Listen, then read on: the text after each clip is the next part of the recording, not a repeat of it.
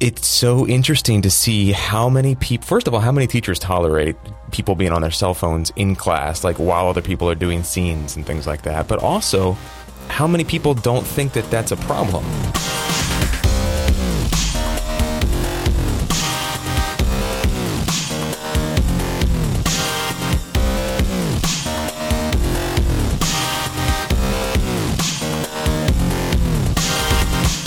listening to Inside Acting, a podcast dedicated to demystifying the inner and outer game of success in the entertainment industry.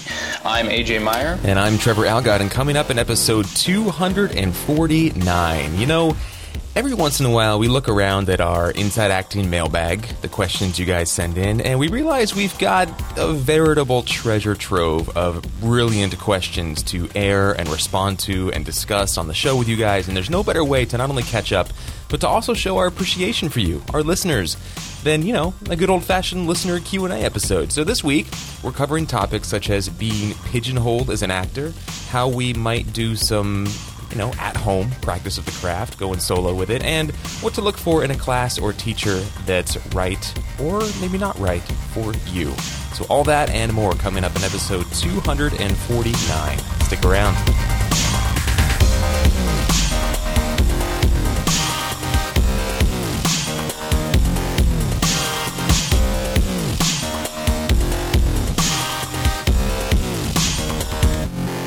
Support for this episode of Inside Acting comes from Rehearsal Pro, the next version of Rehearsal, the essential app for actors, which is now available in the iTunes App Store. If you want to learn your lines, be off book for your auditions, explore your character, and make stronger choices, and do a whole lot more, go right now to rehearsal.pro slash IAP to learn all about the great new features in the newest version of Rehearsal, the groundbreaking app designed by actors for actors. That's rehearsal.pro slash IAP.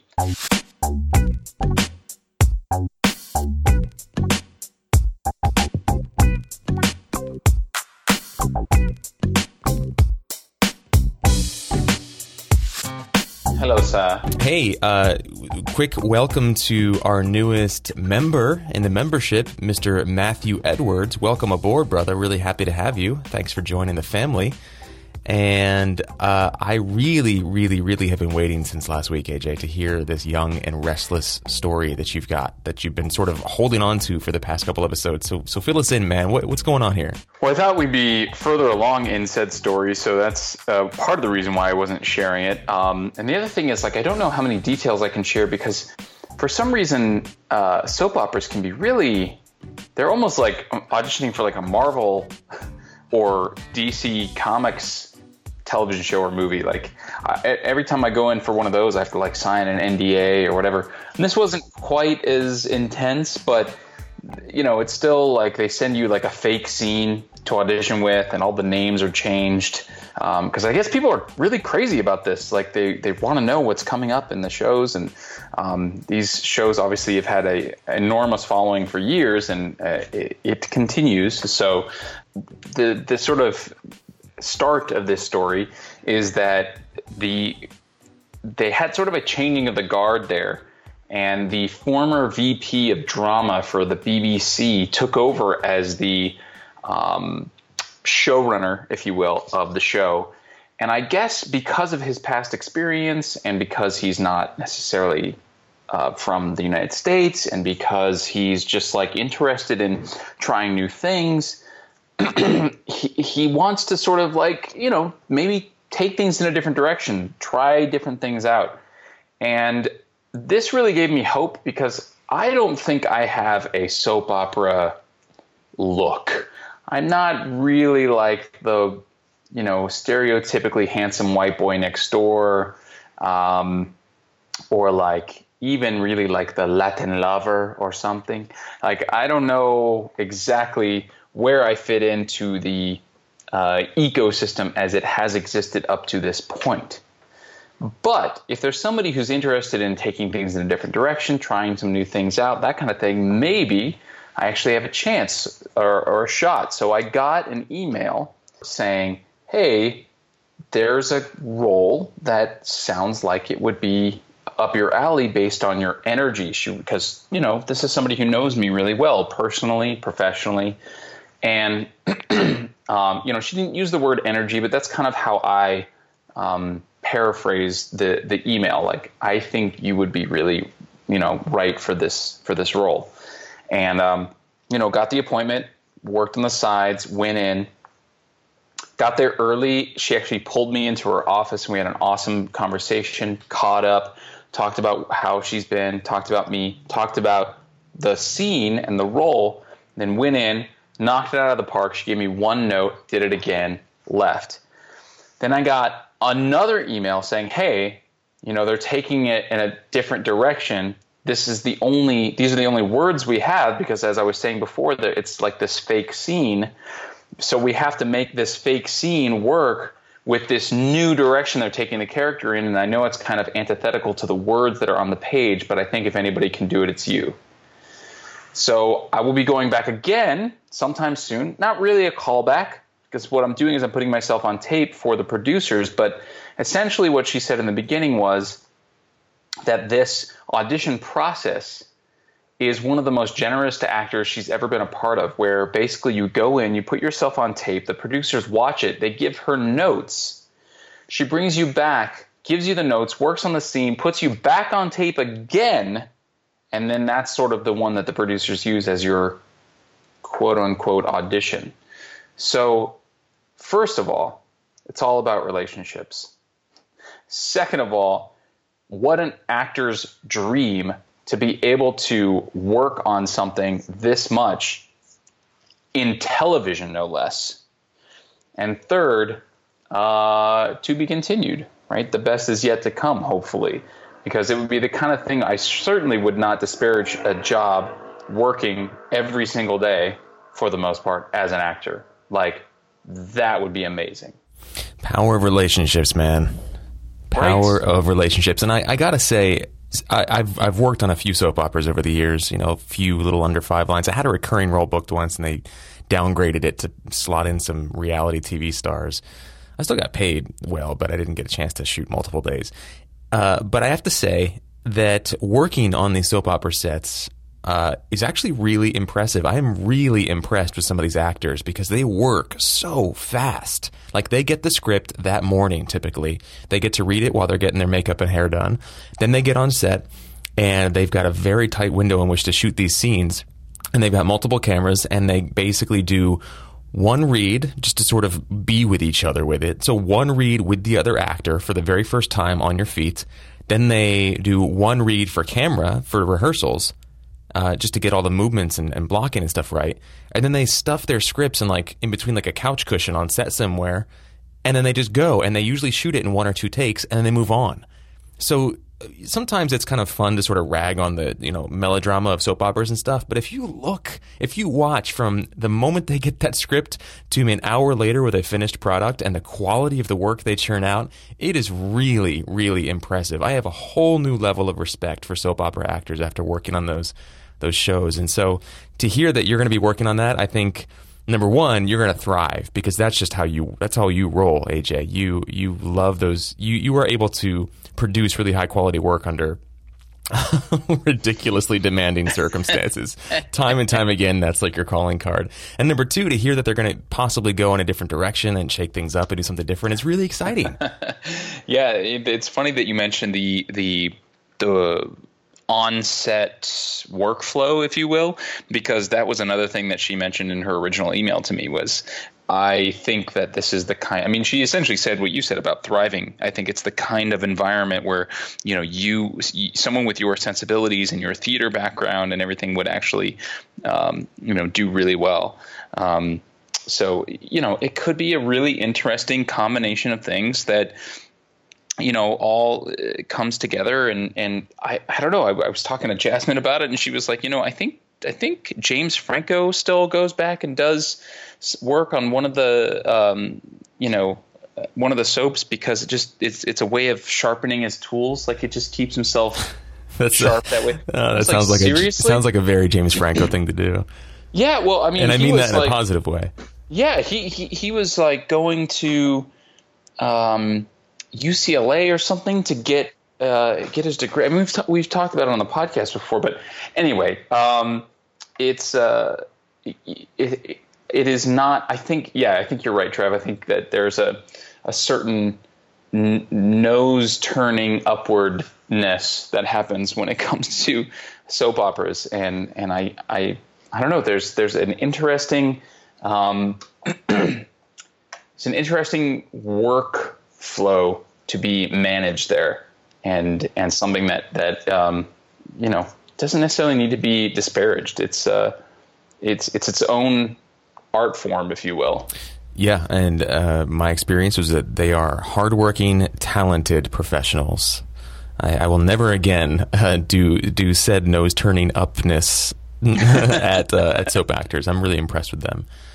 Uh, and I had to uh, cut this segment from last episode for time, but to catch listeners up, you and Jasmine took a sort of impromptu vacation travel trip to uh, Anchorage, Alaska. Is that did I get the city right? Anchorage. Yes. And you, well, I you mean, rent- that's that's where we flew into. Okay, that's where you flew into, and you rented a minivan and you slept in it. And you basically did three days of just sort of travel vacation. Uh, so, how did it go? Give us the, the couple minute summary of, of what it was like to just get out of town and be in nature and see the retreating ice glaciers, and uh, and and just be in the abundance mindset of, of of giving yourself some time off from work. Yeah, yeah, it was gorgeous. That's sort of what you and I talked about in the last episode was, you know, there were there were moments where we were hiking through the forest and I just, you know, would stop and like put my hand on a tree and just be like, okay, like I need to like remember this and feel this and be grounded by this thing that's like so much older than I am. we did it. Uh, we did it on the cheap, and and you know, like you said, s- slept in the back of a minivan, and you know, our, our whole goal for so long has been about, you know, paying down debt and we ended up coming back. Um, and after all the dust settles, we should be in a better place financially now, you know, than now than before we went, if that makes sense. Didn't check email, you know, came back to like 150 plus unread emails or whatever, right? Of course it's going to happen. But we also came back really early on our last day off from work and spent the entire day just like uh, recovering, like lounging around, watching TV, still didn't touch our phones. Because um, it would have been so easy to come back and, and plug back in, you know? Yeah. Um, so, anyway. You know, one thing I've been slowly building the habit of doing in my life that I find so incredibly restorative is taking a day, a full 24 hours whenever possible, to be phone and internet free.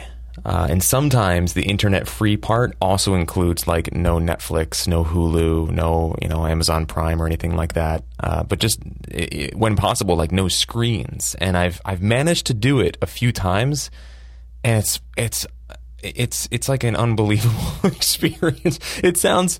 I'm listening to myself talk, and I'm thinking like this. This sounds a little ridiculous, Trevor. Like, is this how bad it's gotten? But I, I would challenge anybody listening to give it a try, and not number one, see just how dependent we are and addicted we are to being available and and, and open to information all the time. To to that, we're addicted to that constant stream of information, and also number two, that if you can manage to pull it off for you know shoot for like eight hours. You know, it's to start just to see how amazingly magical it can really be. It's it's a cultural thing. Well, actually, I have a quick question for you uh, on this because I'm often confused about this. Is this just us getting older, or is this like a are we like the last vestiges of a generation of people that knew what life was like without cell phones? So like uh, the question like you know how they say when people get older they tend to appreciate the arts more and they tend to value natural you know spaces and, and forests and parks and things more. And when you're young you don't really don't give a shit about that stuff. But as you get older that's a natural sort of thing that you start to value. But i'm starting to wonder if if the the, the information overload cell phone you know glowing backlit screen thing is that something that we value less because we just knew what life was like without it and that kids these days growing up they just have no interest in a life without that access to that stuff. What, what, would you say to that? The, the, was that a clear question, first of all? Yeah. Well, I mean, I don't know. The first part I was going to say, like, I, I, I, was lucky enough to have a dad who, you know, did bring us camping and fishing and stuff. So I kind of have always had that appreciation, thank goodness. Um, the time without screens, I, you know, they lend so much value and support to us. You know, I was thinking about this just today. Like, uh, you know, my my whole th- like my word for this quarter. You know, we had our quarterly review, and I was talking about habits so like I'm using Plant Nanny to make sure I drink enough water. You and I and and Jasmine and a few of our listeners are on Habitica together. By the way, jump in, guys. We're having a, a ball in there. There's all these you know apps that help with productivity and stuff like that, and and it's hilarious because there's even apps that turn off like your web browser so that you can't visit Facebook for like 15, 20 minutes, 30 minutes, hour, two hours. Right? It's like we need a piece of technology to stop us from using technology. So yes, the the tools are supportive, but I do wonder. Yeah, I wonder if there is like a, an entire generation coming up now that's not necessarily going to know when it when it will support them to turn it off. Yeah, you know. I, I, there's been more than a few acting classes that I've been in or that I've audited, and typically I'm um I tend to now be on the older side in my mid 30s of these classes, so I'm usually in class with a lot of like young 20 somethings and and so on and so forth, and I find it's so interesting to see how many people first of all how many teachers tolerate people being on their cell phones in class like while other people are doing scenes and things like that. But also how many people don't think that that's a problem like I, I like as soon as people want to disengage from their surroundings and whip out their cell phone. I mean, people are doing work in front of you in class, and people are texting. And I've been in meetings, you know, where it's like this is a cherished space that we're all in, and people are doing stuff on their phones, and I'm like, I, I feel like it's weird because I feel like I'm the only person who has sort of negative feelings about that. mm. and so that's why I'm kind of wondering is it just me getting older or is it me because I am older? Does that make sense? Yeah, I really don't know what the answer is, and it's it, it's weird because I'm like I'm sitting here going, man, I I hope that people would show respect or know when it's time to sort of you know unplug and the, and the other thing that happens is it makes us reactive as opposed to proactive. And, and as far as like creative beings, creative people, like the people who are hopefully listening to this podcast, like it makes me go, okay, well, are they out there actually making stuff? Mm. Or are they out there, or are people out there just reacting to their inbox, reacting to applications, reacting to um, notifications? Yeah. There's a, a reason a reason that these networks and and uh, pieces of software and whatnot call their customers users. Mm. Wow. Okay, kind of kind of interesting, right? now I'm just sad. The user generation, mm-hmm. the used. Uh, and I'm trying hard not to sound judgmental here, but it is something that I notice, and I, I I'm just like I feel like isolated in the world. I'm like I, I can't tell you how many times I've looked up in a social situation and seen everybody on their phone.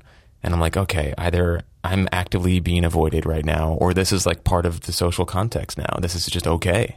What I would say, uh, the, the sort of like, I don't know, the, the final, our, our final act of defiance is like, if you're listening to this, if you're out there, you're an IP listener, show, show the respect to your fellow artists not to be on your phone when you're in class together. And maybe someday there will come a time where people will know uh, either by your age or by the fact that you are a listener of IAP. that, that you that you are showing respect. You know what I mean? Like they'll see you not using phone, a phone, and if you're under the age of thirty or whatever, they go, "Oh, they must listen to Inside Acting." Oh, I love that. We're gonna start a movement, baby. there you go. Yeah, we'll have to partner with the uh, Urban Confessional movement there. Yeah, everything that Ben Mathis does is, is awesome. We're so so aligned in that way.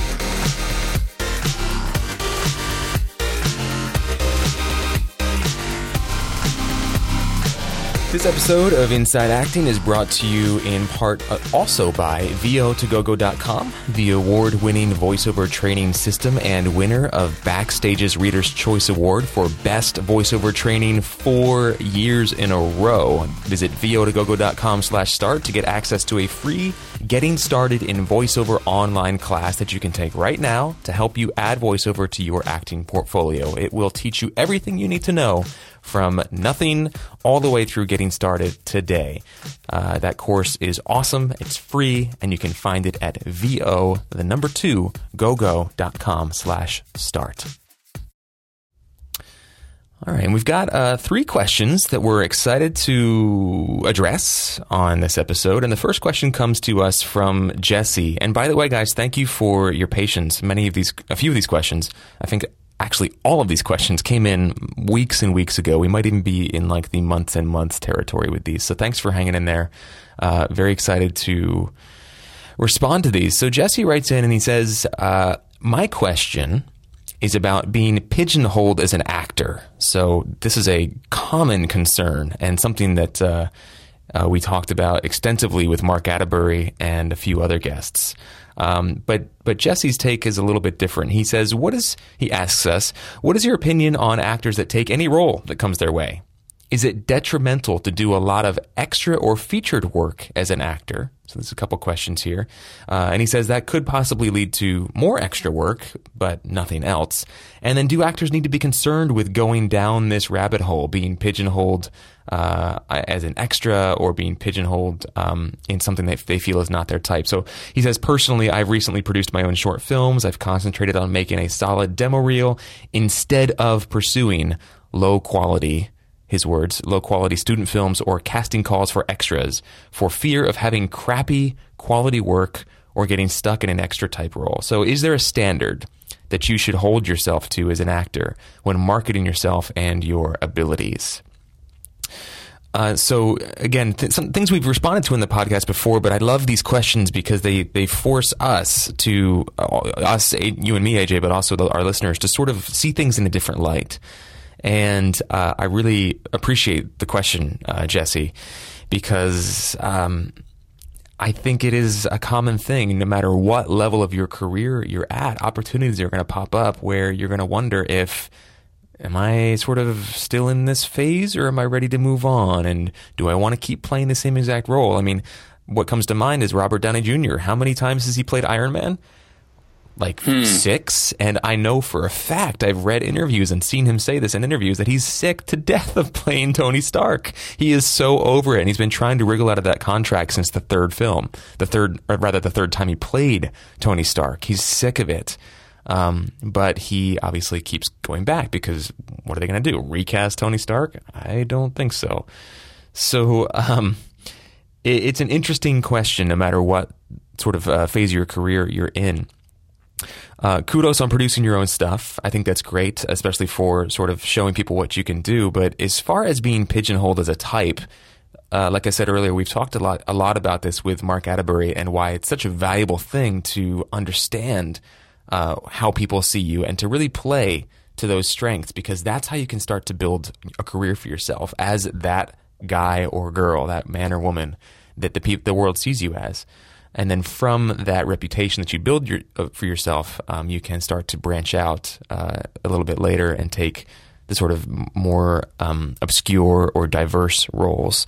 Uh, and then, as far as uh, if you're maybe in the beginning of your career and you are, you know, afraid of taking extra work because you don't want to be seen as an extra all the time, I kind of personally think that's a non issue. I'm not sure how you feel about that, AJ, but I feel like it's great to just get experience on a set. You never know who you're going to meet or who you're going to rub elbows with. And Jesse, forgive me if I'm sort of m- manipulating your question in a way that you didn't quite mean to ask it, but I think extra work is valuable, um, especially at the beginning. A lot of extra work, I think, is valuable because uh, you're going to learn a lot about how sets work. You're going to be able to meet people and you're going to be able to um, also just get a really good feel for for the kind of work that you want to be doing, the kind of sets you want to be working on, the kind of shows you want to target, and things like that. So that's that's my from the hip answer. I responded to Jesse in an email, and I said, you know, it, it, depends on a lot of things: your goals, where you are in your career, the experience you're looking for, your brand, and uh, really at the beginning, it's about just exposing yourself to as much work as possible and as many potential relationships as possible as possible, and then from there it's kind of a, an instinct thing. You, you, kind of dance with it a little bit and say, I don't feel like this is going to serve me, or I feel like this will serve me as each job kind of comes up for you. But I think I think knowing your type whether you are, you know, the arrogant jock or you are, uh, you are the spurned, you know, divorced housewife or you are the drug dealer next door or you're the crazy uncle or, you know, whatever your type is, knowing that will inform so many of these choices. So, um, Jesse, I have a feeling, just based on what we've what you've written, that I have a feeling you know your type. so um, go let let that guide you. I would say. All right, that's enough talking from me. AJ, what are your thoughts? well, I'm going to sort of break it down into the two parts here: the the, the extra work question, and then the um, the pigeonhole question. Um, in terms of the extra work thing, you know, first of all, just like we say on the podcast, like there's there's um, uh, so many different paths for people, and if you want to be, uh, you know, a bus driver because you feel like it is your um, Trevor, what do you what do you call it? Right livelihood to yeah. you know get get children to their you know from their homes to their education. Like there's zero uh, shame or judgment or whatever around that. And what I mean by that is there are people out there, and I know because I've seen them on set, who literally do extra work as their job, like for a living. They don't want much else. They want to be, you know, or, or, or work as an extra on film and television. And and you know, to be honest, it is kind of a cushy gig. Like you show up on set, you sit down for most of the day, you get fed, and then you end up walking from you know one to B, right? Back yeah. to one to B, back to one to B, like over and over and over again for, and that's your day like and you're on different sets and you maybe see some cool stuff and meet some cool people and and that's it. And so i'm like all right cool. Like that's awesome. That's not necessarily what i want but there are people out there who do that all the time. Um, so that's that's what I, I would say about that. There's no real way to get stuck necessarily doing that work. Because unlike work that that is like scripted or work that you know uh, where you're getting paid to to portray a role, uh, it's not like someone you know like it's not like a se- it's not like the second PA or the second or sorry second AD on a show is going to say like hey remember that extra that we had in the last episode like we should really bring that person back for this episode so the sort of networking, friends of friend, building relationships, like that kind of thing. It, I don't think it applies to extras. Um, there are some really famous extras who are like the exception to that rule, but I really don't think that that's a thing. So there's there's in other words, there's no reason to worry. Let's put it that mm-hmm. way. Yeah. Um, and then as far as being pigeonholed, you know, I agree with everything that you said, Trev. And something occurred to me while you were talking, and I, that I just want to sort of add on here that we may may have never really put uh, in this in this way. But when you're building your reel, if we look at your reel as your opportunity to show people what you can do, showcase what you what you're all about, and and and show the different roles that that you can play. Your reel is probably going to be, or you know, hopefully an effective reel, and and this is what I'm I've been working on uh, a lot recently hopefully an effective reel is going to be comprised of various roles that fit you really well. And that may not necessarily mean that you're pigeonholed into a particular type. It may mean that as the, you know, Trevor, you were saying like what the arrogant jock or something like that. Maybe you play, you know, a football player, and then maybe uh, in the next thing you play a frat guy, and then in the next thing you play a teenage runaway or something, right? And it's just like it's elements of what you do really well, but it's not the same exact character, the same exact type. And you're right, we have talked about this from the sort of Mark Atterbury, yeah, get yourself pigeonholed type of way. But I guess what I'm talking, what I'm saying is like taking it a step further to allow people to like get out of the headspace of like, oh, I don't want to play the same thing all the time and being worried about that. Just know that it's just different variations of who you are. So if your reel is comprised of a bunch of different scenes and therefore different characters, different projects that are sort of connected to or tangentially connected to who like what you bring to the table, that's a good reel. And those are the types of parts that you are going to be playing. It's not one character, it's not one type, it's a bunch of different characters that all fit into who you are and what you bring to the table. Mm. Does that make sense? Absolutely, yeah. So Yeah. Anyway, that's my two cents. Wow, a lot to roll with there, Jesse. I hope that uh, was supportive. a lot there to soak up, man. And by the way, Jesse, I'm looking at your website, and uh, it looks awesome, man. I love your your blog. It looks really cool. And it looks like actually in one of the earlier posts, you actually give a shout out to Inside Acting. So thanks for that, man.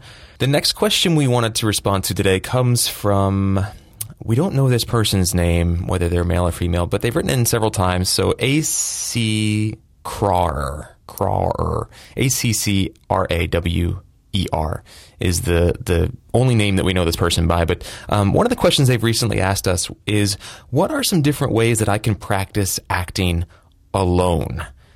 And I, I actually like this question a lot because I personally, Trevor, tend to mm, like err on the side of introvert.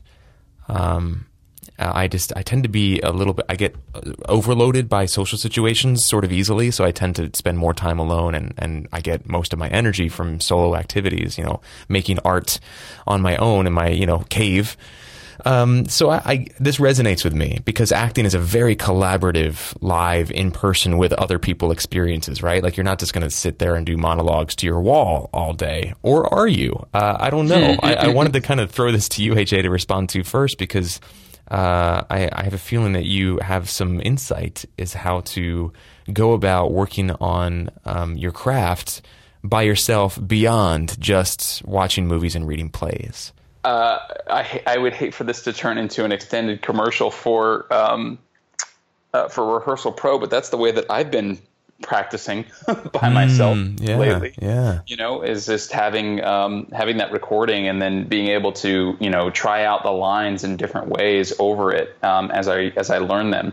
So trying to get it, uh, trying to get off book as robotically as possible, meaning without any intention or inflection uh, on my lines, and then adding it slowly in as I learn my lines and trying out different things and what I think is the most effective and uh, you know uh, different choices and Yeah. stuff like that. So there's always something like that. I mean, use a use a recorder, use a camera, use a, a voice recorder, maybe of some kind. Um, we've talked on the podcast before about filming yourself and seeing how you're how you're coming across. Because one of the most challenging things I think as an actor is when you make a choice and then you get some kind of redirection that it's not coming across that way.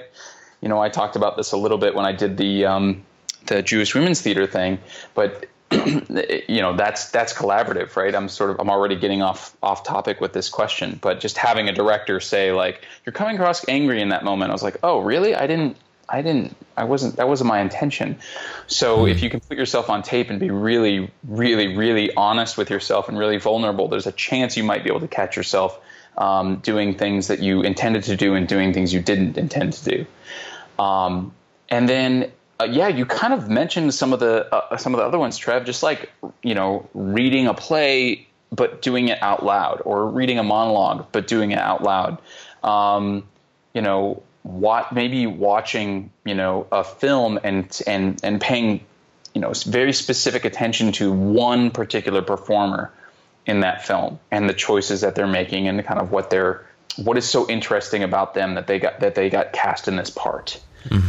Um, you know, so uh, yeah, those are just some like off the cuff responses. I'm curious to hear what you have um, to add to this, Trev. Well, I, I like that a lot. I do think there's a lot of value um, in uh, in um, writing as well, which is one thing I would uh, invite any actor to work on. And I find that most actors tend to also be gifted writers. They just tend to be better with language. They have an awareness around words and uh, emotional communication when it comes to language.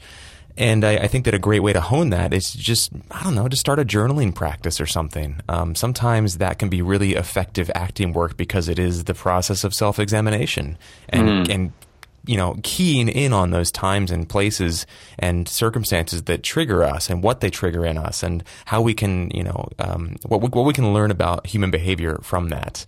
Because as much as I'd like to believe, you know, that I'm a beautiful and unique snowflake. The the cold hard truth is that most people are actually very very similar. And so there's a lot to be learned about a lot of people by looking at yourself. That's not to say that you are not unique, but but I think that from a sociological perspective, you know, we're not as as different as we think we are. I do want to caution, uh, just offer a word of caution against videotaping yourself. I think it's a really valuable experience, and so I'm with you on that, AJ. But if it's if it's relied on too heavily, it can be damaging uh, if there's no sort of trained second set of eyes there to help frame uh, the visual feedback. Uh, and I know this from firsthand experience because when I first got to LA, I did the same thing. I was like, I've got a little camera. I'm going to film myself doing monologues and I'm going to play it back and study myself. And I quickly, very quickly developed a deep self hatred and self loathing for myself on camera. was, oh, it, God. Yeah, I mean, it sounds rough and it, it kind of was. I mean, I, I really lost a lot of confidence in myself because I was seeing all the problems with myself and I wasn't seeing it from a trained, you know, objective perspective from somebody who had uh, you know a little bit more experience in in what they were looking for. So you know, proceed with caution. I think is the the moral of the story there. It can't be the only thing you do. Yeah, right. It yeah. Can't, it can't be the. You can't do that in a vacuum. Yeah, exactly. That and that was I think my mistake. I wasn't reading plays. Uh, I wasn't reading them out loud. Certainly, I wasn't really journaling. I wasn't out in the world. I was just doing monologues on a camera and then looking at my performance, and it was it was not healthy. So don't do as I did. Do as we say. Um, there it is. There it is. Hope that helps. Um, AC Crar. Anybody who has anything to add to that particular question or response, we'd love to hear from you. I think this is something that probably many of us um, contend with in our society. How to work on our craft when nobody else is around. What does that look like? All right. So, third and final question we wanted to respond to today comes from longtime listener and good friend of the podcast, awesome, awesome guy, Mike Bowers. Mike, thank you for writing in. Love you to death, buddy. And his question is uh, about finding an acting teacher. He says he's finally starting to submit himself for auditions and, and you know really you know light the fire under his career. Um, and he's kind of wanting to get back into class. And he says, money aside, you know, no financial considerations aside, if money were no object, how does one go about picking a teacher or coach to work with in LA? I mean, there's only about 100,000 of them, and even among friends, that the same teacher can be referenced with adoration or disdain, depending on, you know, who you talk to. So how do you find a teacher that's right for you without spending an arm and a leg trying to, to find out, trying out different ones? So the first part is if money were not an object, and the second part is what if money were an object? uh, so let's start with the first part. If money were not an object, uh, how do you sift through um, all this noise to find a teacher that you really like, especially when you know so many people can can talk smack or praise uh, the same person. Well, I was just gonna say, if money isn't an object, I would say go to the most expensive one. Like, wow, I, okay. I'm, I'm, no, I'm just saying, like, you know, if if you're really, if you're actually saying that, if you're actually saying it doesn't matter how much I spend. Then you know maybe there's some fraud uh, or some you know some people who like aren't very good charging way too much money. But in my experience, when I look at the landscape, I always see like these people who um, are are very well known and they're and, and very good at what they do and therefore attract a lot of people end up creating this scarcity where you know they can they can't necessarily duplicate themselves and they can't they're not going to spend their entire day all day every day teaching classes. So if they only teach a finite amount of classes what's going to happen is their prices are going to go up. That's just like how capitalism works i guess. Okay. supply and demand. Um, supply and demand, right? So anyway, that, I mean, I was half joking, half not, but uh, you know, there's I'm I'm I'm I'm saying that there are definitely some acting schools out there that are really or uh, classes that are really expensive, um, and and there's a there's a reason, you know. Um, so there's that. Is if, if, money, you know, if money is an issue, and you don't want to, you know, go out and spend an arm and a leg, as as Mike says in the in the email, you know we've we talked about the the fact that you can audit on the podcast before, um, or at least you should be able to. Um, so I, I, you know, and there's a there's a few other things like word of mouth and talking to friends and stuff. So I, I want to sort of try to come at this from another angle angle, which is to say that, you know, maybe it's about looking inside and seeing what it is that you want to accomplish and going from there. So, in other words, if you're having a hard time with self awareness and getting underneath the BS that you've built up on top of who you actually are, maybe it's uh, you know a class like Anthony Meindl's that's going to really support you. You know, but if you feel like maybe you're past that, or or you you know you want to get better at um, cold reading, maybe it's a cold reading class. I mean, I I, I, rarely, rarely, rarely have to do a cold read, so that I wouldn't find that necessarily valuable. So you know, maybe it's about taking the craft another, uh, you know, another step forward, and then finding a class that sort of focuses on that. So, um, in, in other words, when you hear friends talk about a class, really ask the deep, meaningful questions that are going to connect to what it where you are in your life, not necessarily just where you are in your craft. But I mean, do both. Mm. But but be willing to ask those types of questions. Like like when you if you like ask asking friend X, hey friend X, when you find yourself, you know you're phoning you're phoning it in. You're you know you're bullshitting in in class. Does this teacher call you out on it? And if the answer is yes, and you're up for that challenge, great. Maybe that's you know something you can check off the list. Maybe the idea is to make a list, make a list of questions um, that you're going to ask when when given the opportunity. Yeah, I like that a lot. And I, you know, there's so many different types of acting classes. Like when you said AJ cold reading, I realized that that this question was sort of very general in that sense, in that it's more about just like acting teacher. But there's so many specific types. I mean, you've got commercial audition classes, you've got cold reading, you've got uh, improv classes, you've got comedy, you know, comedic classes, you've got you know dramatic scene study classes, uh, you've got Shakespeare classes. There, there's mm. so much to look at. So it, it really depends on what you're looking to accomplish. And I, for me, I always try to, or at least I'm inspired to, go after my weak spots. For instance, improv terrifies me, and I tend to be horrible at it. However, I've been told, and I think this is probably still true, it's been a while, but I've been told that uh, classical text, Shakespearean text, is something that that fits me well as an actor, and that I can I can do with a lot less effort. I can do convincingly, or to or do you know relatively well with a lot less effort. But improv is like, oh God, I hope I never find myself in a situation where I'm asked to improv. But give me a, a you know a sonnet, and I can have that shit ready in like five minutes. So th- that's my situation. Uh, in that case, I would definitely look at improv I'd be like, okay, I, I don't want to be an afraid actor. you know. I, hmm. I want to be able to walk into a room and have them be able to throw anything at me and be able to respond to that. So it depends on you know the situation. So I would definitely follow your fear in that sense. And then, uh, you know, like AJ said, as soon as you know you get uh, either a positive or negative uh, response from somebody regarding a specific acting teacher, really digging deeper and asking, okay, so why is that? What is it about this acting teacher that you you love or or really don't love? And if you collect enough of those responses, and hopefully audit a class, and hopefully not get charged for the audit. I, I always feel a little weird when acting teachers charge actors to audit.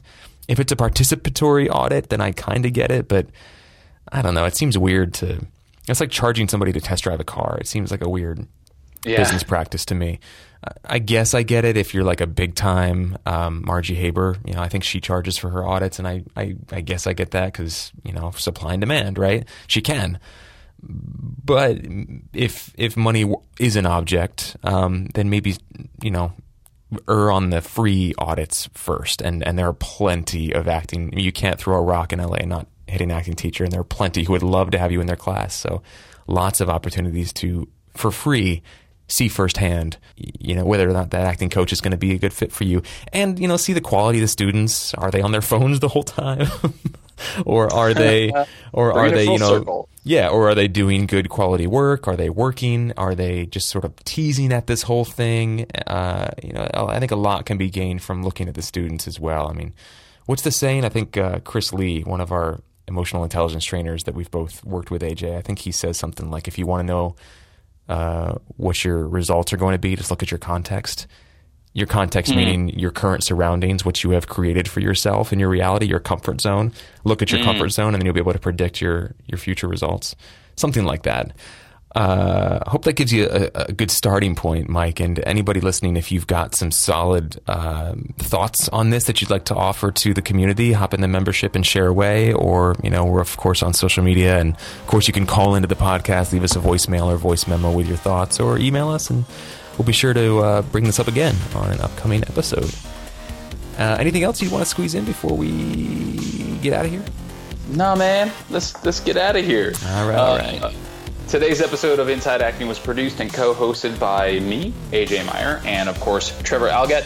Jen Levin is our production coordinator. Gadali Gubarik is our marketing and web director. Deborah Smith is our community manager. Timothy Patrick Waterman is director of public relations. Trevor Algatt edited and mixed today's episode and composed our theme and interview music. And Fern Lim designed our logo. You can sign up for our weekly email dispatch and listen to all of our episodes at our website, insideacting.net. You can also find us on Twitter, Instagram, YouTube, Facebook, SoundCloud, Stitcher, iTunes, and we got to get on like the Google Play Store as well. Working on it. If you do nothing else, a favorable review in iTunes goes a really long way for us. iTunes is where most people, by and large, go and get their podcasts, and they, they oftentimes choose whether or not to give a podcast a chance based on the reviews that they see there. So, a favorable review, if you dig the show, uh, goes a long way towards helping other people sort of join the movement and community to build a really solid, awesome entertainment industry for all of us. And it also helps other people discover the show, too. So, uh, yeah, your homework today is to leave us a review if you like the show. Special thanks to our sponsors, Rehearsal Pro and VO2GoGo.com, and thanks to you, our listeners. This is a listener appreciation episode after all, or listener Q&A episode after all. If you love Inside Acting, you want to maximize its value in your life and career, and support the continued production of the podcast, you can sign up as a member and get cool perks like access to our private member community message board, invites to exclusive member meetups like the uh, voice class we had last week. We're getting a list of names so we can thank you all individually for those of you who showed up. Um, we had a couple people who were non-listeners there. That was that's exciting. Um, fun freebies, special bonus content, and much, much more just for $7 a month or sign up a year and get a little discount. Just visit insideacting.net and click on the membership tab to get started. You can also make a one time, no strings attached tax, tax deductible donation if you'd like by visiting insideacting.net slash contribute. And that does it for episode 249 of Inside Acting. Thank you so much for listening. We'll see you next week. And in the meantime, follow your fear.